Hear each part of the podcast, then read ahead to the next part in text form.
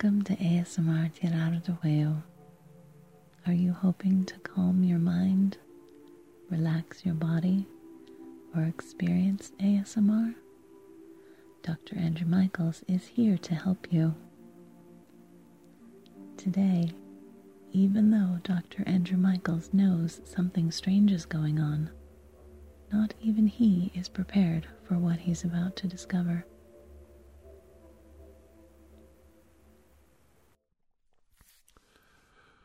Good afternoon, everyone. Welcome. My name is Dr. Andrew Michaels, and I'm here to tell you one of my private secret files of an adventure that happened very, very long time ago.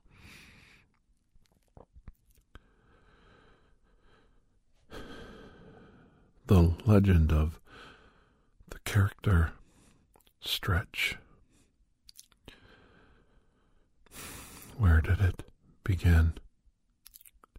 Somewhere in the small towns of Ohio, near where I lived. The local papers every once in a while. Back in the day, somewhere back in the early 20th century, it started. Maybe it was 1902. Maybe it was 1905. The stories are vague. The stories are clouded, lost in faded paper and faded memory.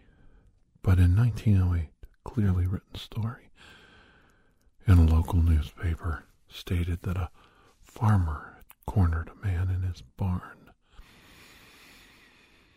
the man was nude, six foot nine, which was extremely tall for that time period. He had bristling, curly hair, bright orangish brown, a beard, and a mustache. He was well groomed around his head and face, but his body was not.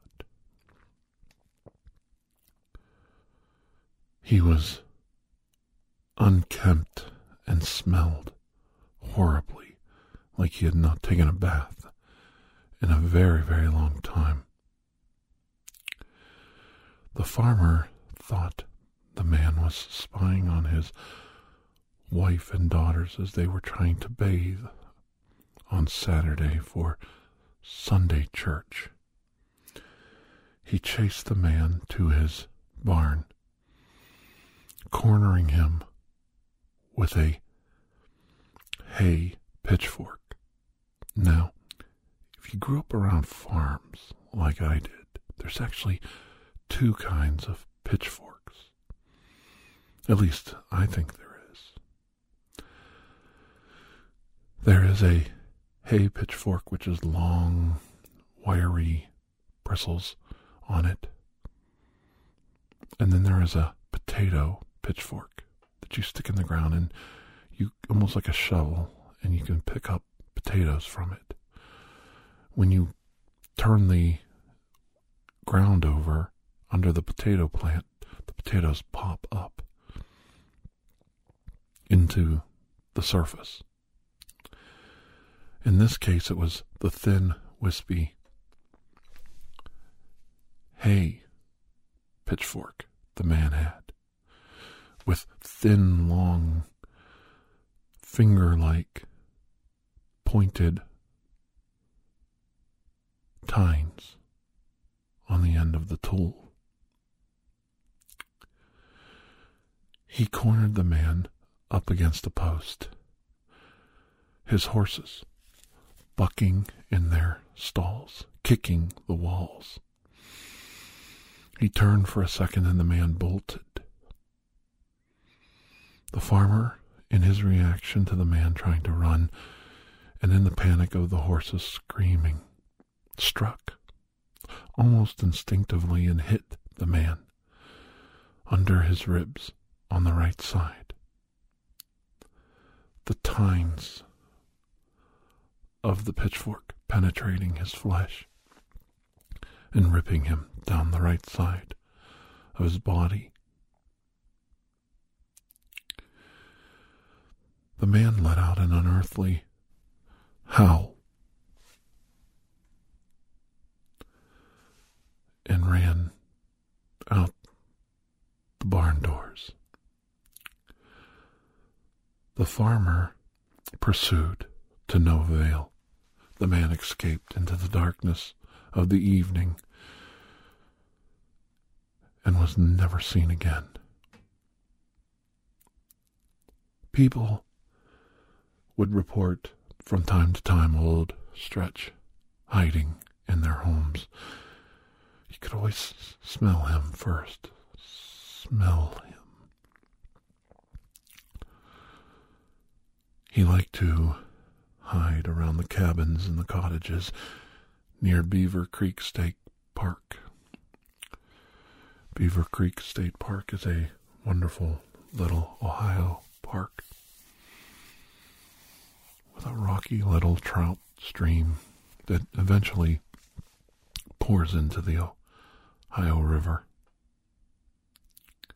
The cottages and the cabins there are a quick little retreat from the cities nearby. People from Pittsburgh, Youngstown, and even Akron frequent the area. The trout farming is good. The cabins are clean and new. And recreational hiking is a must. But every once in a while, someone reports a sighting. Some strange, macabre man hiding behind a tree, so tall and lanky armed he could put his hands all the way around a large, thick tree and cross his fingers in front of him and wiggle his thumbs. He doesn't talk, he just mumbles and makes funny sounds. And he can yelp and yelp in the full moon and dance, frighten you. If you get caught in the evening, hiking too late, and he follows you back along the path, always hiding in the crook and cracks of trees, blending in with the trunks that's Old Stretch. Is he real or just a figment of people's imaginations? I was on leave from the Department of Navy Special Services, and I brought my assistant with me. You might know her. She does the introductions to this very filed show that you listen to. She needed a break from the monotony of her job, and so did I. So I talked her into bringing her family and mine to the cabins so we could show our children a good time, let them do a little trout fishing and hiking and backpacking along the wooded low hills of the Appalachian mountain chain. her husband was a very accomplished musician, and my children were very interested in music, so it was a good blending of the families. Though I don't like to associate with people I work with on a regular basis, I thought this was an occasion that merited it because we had been through some very stressful times at work things were getting very rough. The cases coming across my desk were nothing less than spectacular. And one report after another having to be filed with government agencies involved, all in triplicate, was taking its toll on my staff and my personal assistant most of all. Tired of me barking out orders, tired of me dictating the day's agenda, tired of me being a terrible boss. I thought the least I could do was a four day weekend and a getaway for our families. It was a short trip by plane from Chicago down to southern Ohio. The car ride was beautiful, the leaves changing in the fall. It was starting to get cold. We might even see some frost, might even see an early Ohio snow. You never know about the weather in Ohio. And as we settled in to the cabins, we of course brought the wrong clothing for our trip there. It became a wild Indian summer. So late into November, it was, it was ridiculous. It was hot and humid. It felt like you were in a Florida or southern Georgia swamp. And that's Ohio for you. If you don't like the weather, just wait five minutes. It'll be different. So the kids would dress down and spray themselves with mosquito spray and run out and play tag. Everything was good. Hot dogs, cooked pork chops, hamburgers on the grill. We even ordered out from a local farmer and got some good steaks for one night. Everybody was getting along wonderfully, and I couldn't believe that uh, the women were constantly chatting and plotting out new adventures and new things for us to do. It made me happy to see everyone get along. It's one of those rare occasions where everybody was just happy to be somewhere else than where they wanted to be. Or where they were, I mean. I know I get lost in thought too. I thought I caught something, as funny as it sounds, out of the corner of my eye. I've been around too many things in this world, too many unparalleled adventures. I've seen too many supernatural and otherworldly things, your mind starts to slip. It does. The mind just sees what it wants to see. It sees patterns in nature. It sees faces in tiles. Trees resemble human beings with outstretched arms. Clouds look like teddy bears. You see eyes in your drink, words spelled out in your soup. The mind plays tricks on you, and out of the corner of my eye in the mirror of the bathroom, I thought I saw someone looking back at me.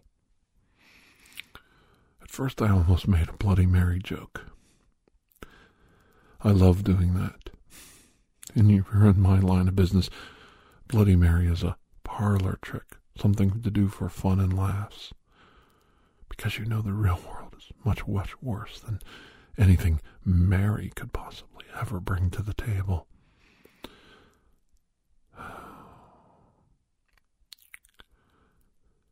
I looked again in the mirror. There was nothing there. Of course, there was nothing there. My mind was playing tricks on me.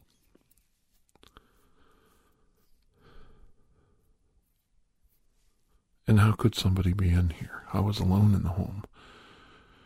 I was alone in the bathroom. I was alone. Everybody was outside waiting for me. But as I get older, my bladder fails me, and I always want to make sure that I go before I leave so I don't have to when I'm out. It's one of the problems with growing old. Something in the back of my mind made me reach over as I stepped out of the bathroom into my bedroom to grab my coat, and I ran my hand down my shoulder holsters. Yes, even on vacation, I bring my weapons. And I slid my hand down my holster straps. And I thought about putting on my gun. Maybe just one.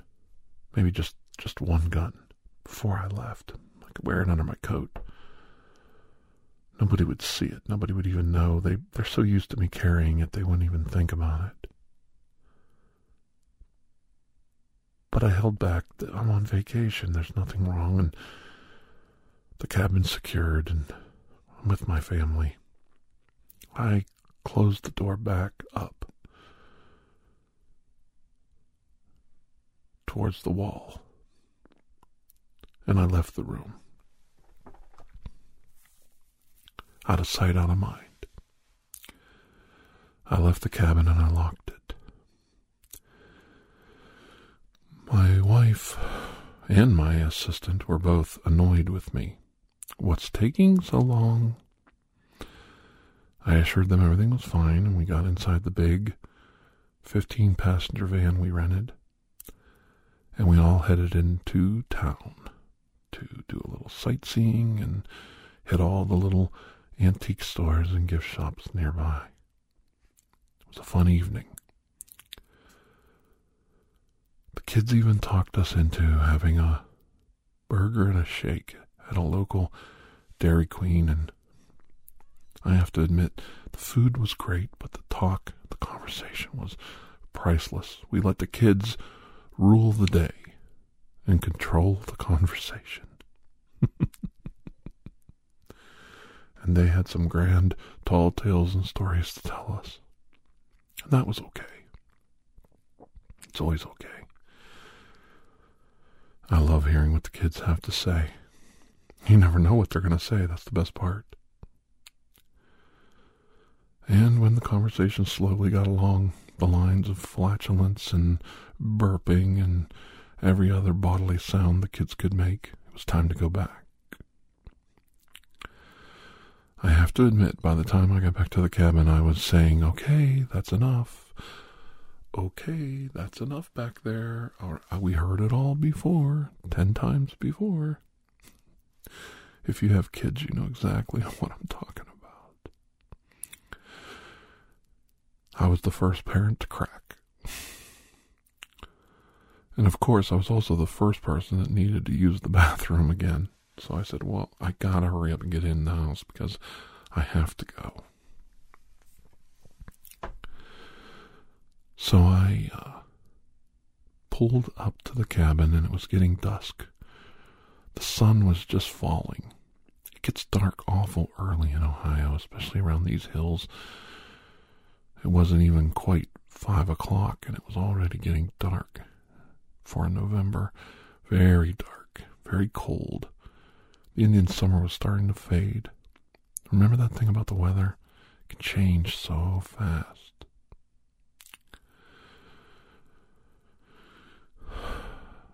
Some of the family wanted to go down to the creek and go for a walk.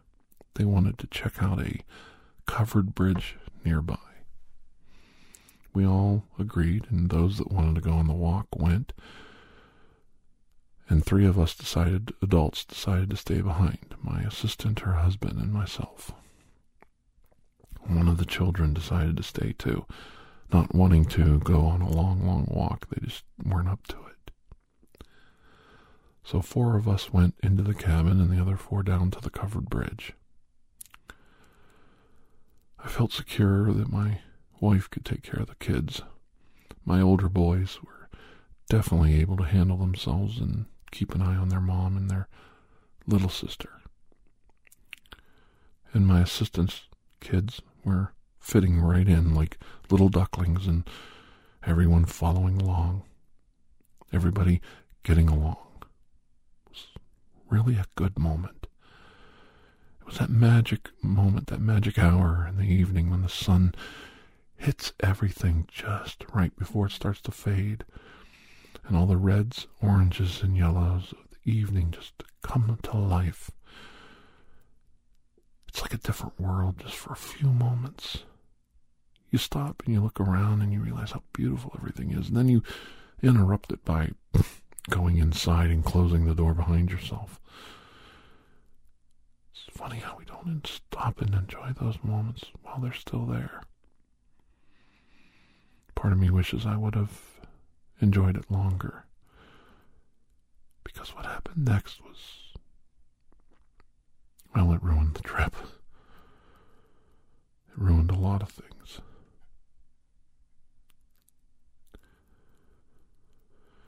I uh, I went to the bathroom right away, straight away, right into the house, unlocked it, straight into the house, straight to the bathroom, and relieve myself. I know you need to know all of these details, but it's important. Where was I? What was I doing?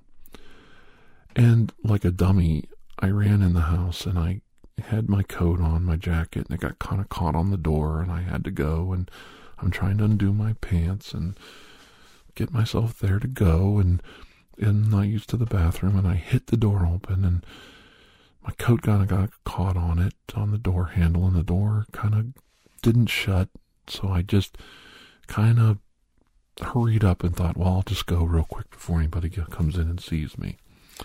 So I start relieving myself, you know, like any man does. They don't care. They'll go anywhere. They'll pee on a tire. They'll pee on a tree. They don't care. They're worse than a dog. And I finished up and I'm thinking, I better get myself, you know, situated here before somebody sees me like this in this state. And I fix my pants and I'm trying to get everything going, and the door keeps hitting me in the back.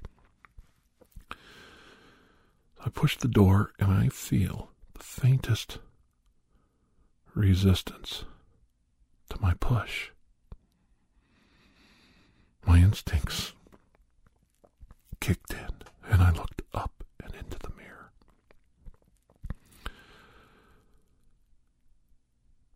I thought I saw somebody in that mirror. There's somebody behind that door. I pushed the door back and felt that resistance again. Oh, this is on now. Whoever, whatever, you've had it. You do not know what you're doing. I pulled the door and slammed it shut. Whatever was behind that door was now trapped inside the bathroom with me, one on one. Behind the door was a huge, tall, gangly, six foot nine, naked man. I must have jumped three feet backwards tripped over the clothes hamper in the bathroom, and I fell directly onto my side on the edge of the bathtub. Picture this a big man, my size, six foot four, and I'm a heavy man. I fell backwards, sideways, landed directly on the meat of my body below my rib cage and above my hip, around my abdomen section. I hit so hard it knocked the wind completely out of me. My foot kicked out and went right through the wicker clothes basket. My other arm flailed out and busted part of the sink. I actually cracked the sink with my hand. Oh, I thought I was dead. I couldn't breathe. All I could do was let out a gurgling moan and I slumped down onto the floor in front of the tub. My ankle and my foot twisted in the hamper, and I landed on the part of the sink that I broke off under my leg. I thought I cut the back of my leg, it hurt so bad. I've been hurt in combat. I've been in car wrecks. I was thrown by several creatures of the night. I have never been hurt so badly as I was when I fell in that bathroom. I thought I was a dead man. Whatever it was staring at me was mumbling and making sounds, but not talking. I caught my breath, and what hit me first was the stench. It was like smelling salts. It stunk so bad. The ammonia, the odor of body stench, not dead, but rotten human flesh. He stood at a profile, squeezed into the corner of the door jamb. As huge and tall as he was, was his head almost touching the ceiling. It was like he was squeezed into the corner of the room.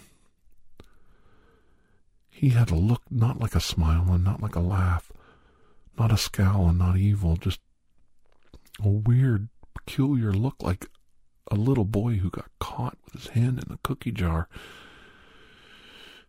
I rolled over and tried to yell, and I couldn't. All that would come out of my mouth was a moan, a groan, a grumble. I managed to get my hands underneath me.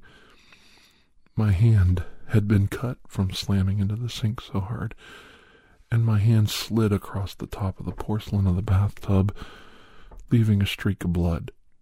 I was hurt pretty good. I didn't have time to figure it all out. I just pulled my foot from the hamper. It spilled over on top of me.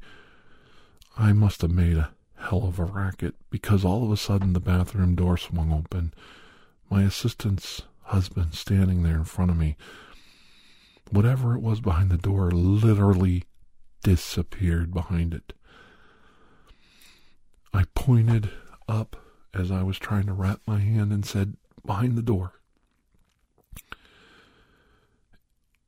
He had a panic look on his face. I must have looked like I'd been murdered. He slammed the door and said, Get out of the house. There's somebody in the house. It was really the right move for him to make. When he slammed the door shut, I was alone in the bathroom.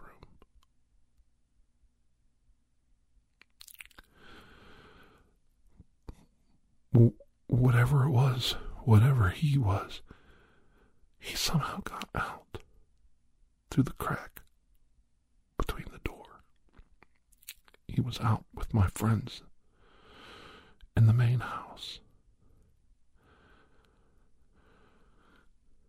I pushed myself forward and got on my knees and stood up, my hand wrapped in a dirty towel. I ripped the door open stumbled out into the main room. Where did he go? They said, Who? Where did he go? He was in there with me. Did he get past you? Where did he go? Right then I saw the creature. He was on the porch, leaping over the rail, heading towards the woods. This wasn't going to happen. He wasn't getting away with this. So instinctively, adrenaline pumping through my body, I ran out of the house. I heard a scream in the yard. My assistant's child stumbled back and fell away from the creature as it ran towards him. I couldn't tell if he hit the child or the child just stumbled back, but the, child fell. My assistant screamed the most death rattling yell I've ever heard. He was heading towards the creek, towards my wife and the children. I managed to grab a rake in the yard, a stupid yard rake, and chased after him half using the rake handle as a cane. My leg hurt so bad. I couldn't tell if I broke my ankle or twisted it or what. But I had trouble following him, and he was fast and lithe on his feet, running through brambles, running through the grass and the gravel, running through sticks and thorns. I could barely keep up with him. I cut him off by following the path. His direct route towards the creek area was a long way around. I think he thought I couldn't see him. How I could see him, I don't know. I always had that thing about me where I could see or perceive things. It comes from seeing too much in the world. You can't shut it out. It's always there, right before your eyes. You can't look away and pretend you don't see it. It's like the first time you're in combat and you see the dead of the battle. It's unnatural. They're all twisted and they're all laying there quiet, peaceful. Some look like they were caught, like wax figures poured out of a mold, and some look like they're sleeping like babies. But every single face, every single eye looking back at you, you burn that into your brain. Your memory freezes every frame of that photograph. And it's always there before your eyes. And no matter where Stretch went to hide, no matter where he went to climb or slide under a pile of rocks, I could see him. I could see him. And those images burning into my brain. He could see me watching him, too. And he knew he was in trouble. He headed to the old covered bridge. I knew he was going there. Something told me that that was his exit, his way out of wherever this was for him, wherever this is for him. If he was ancient and old, as I thought he was, maybe the bridge is a portal for him. I had to beat him to it.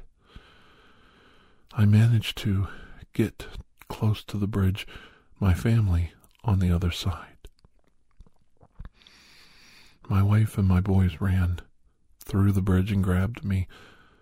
I looked a mess. I said, Get me over to the other side. Get the kids back. They took me through the bridge,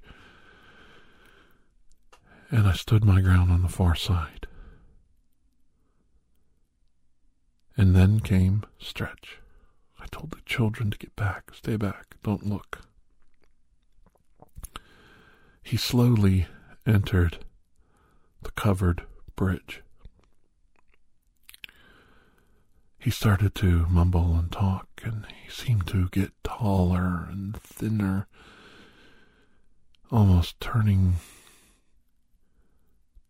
two dimensional, flattening out like a pancake, like a computer image, like a digital image, like a photograph, like not even real. No wonder he was nude. Clothes. He couldn't wear clothes. Clothes won't change shape. Clothes won't flatten out.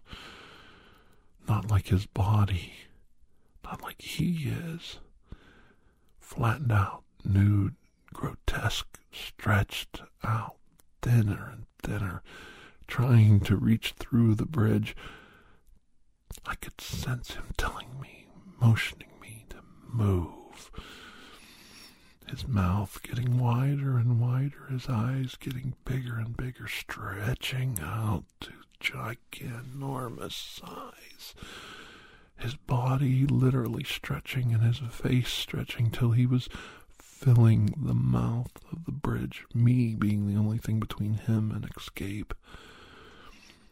And I remembered the rake in my hands.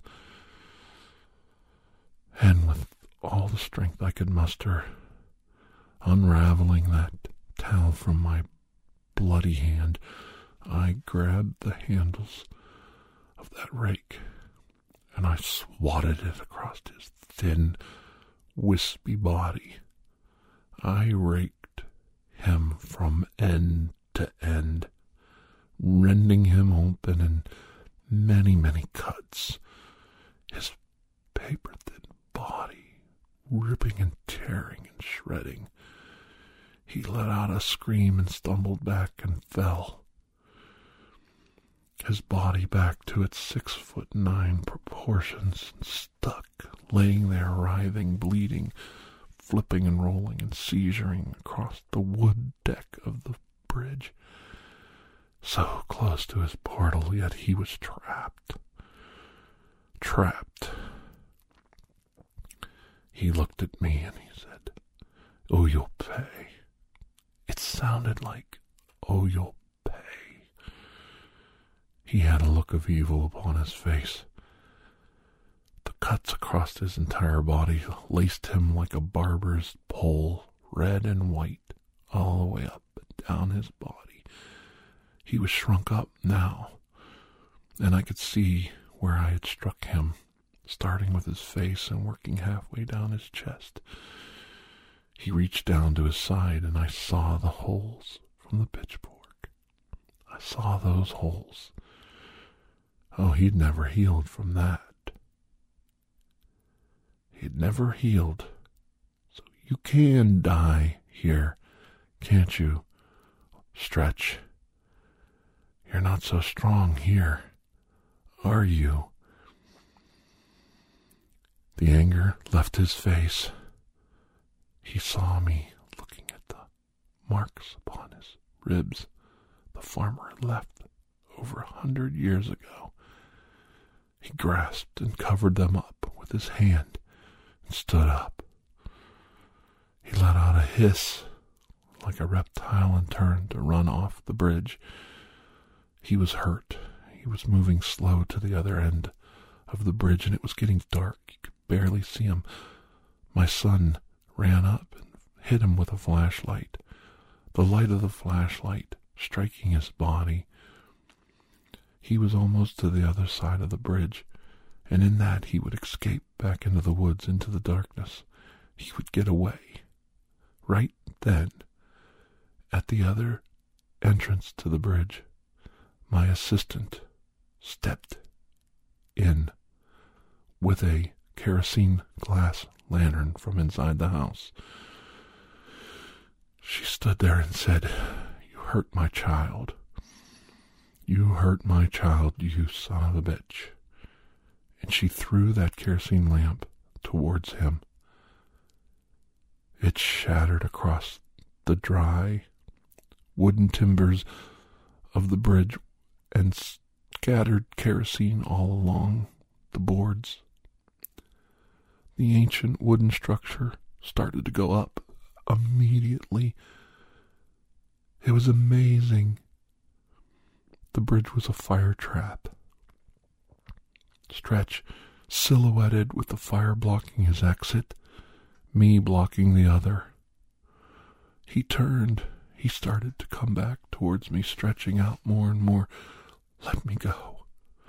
It sounded like let me go.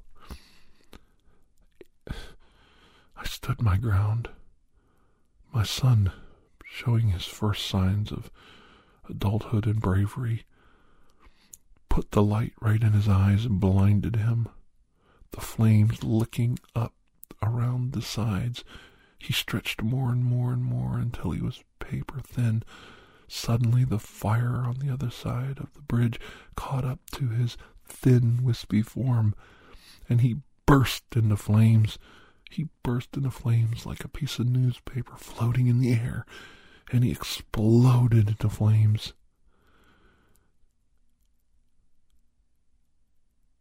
And all that was left was ashes.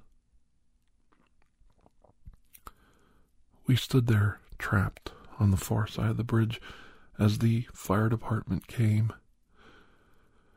We couldn't get over to the other side. There was no escaping the fact we had burned down a historic covered bridge. The fire department was angry with us, of course, and the police came and said it was an accident.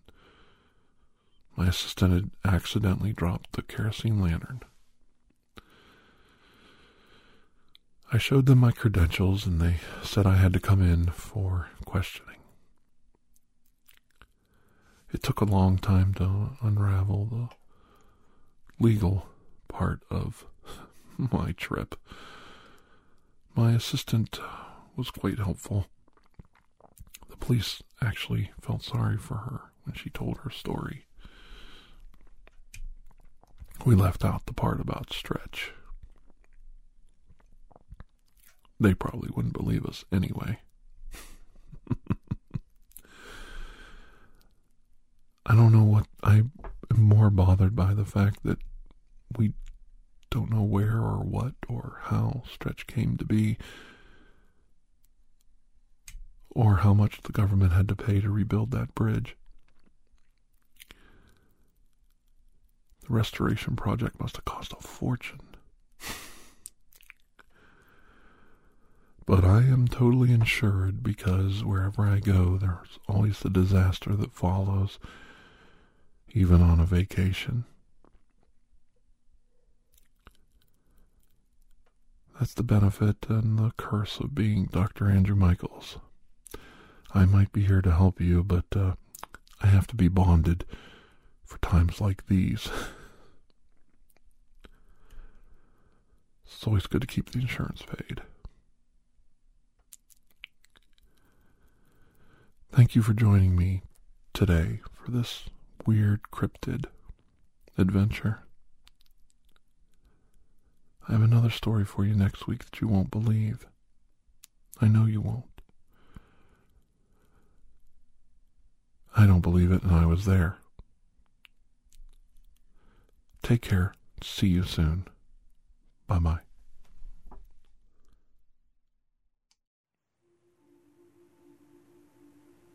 Thank you for joining us for ASMR Tirar de Juego.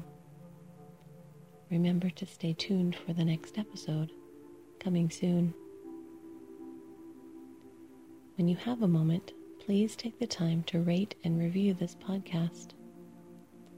If you are interested in additional ASMR content, you may view our library of videos at youtube.com slash tirar de juego. The theme song Atlantis is by Jason Shaw of Audionautics.com and is used by permission.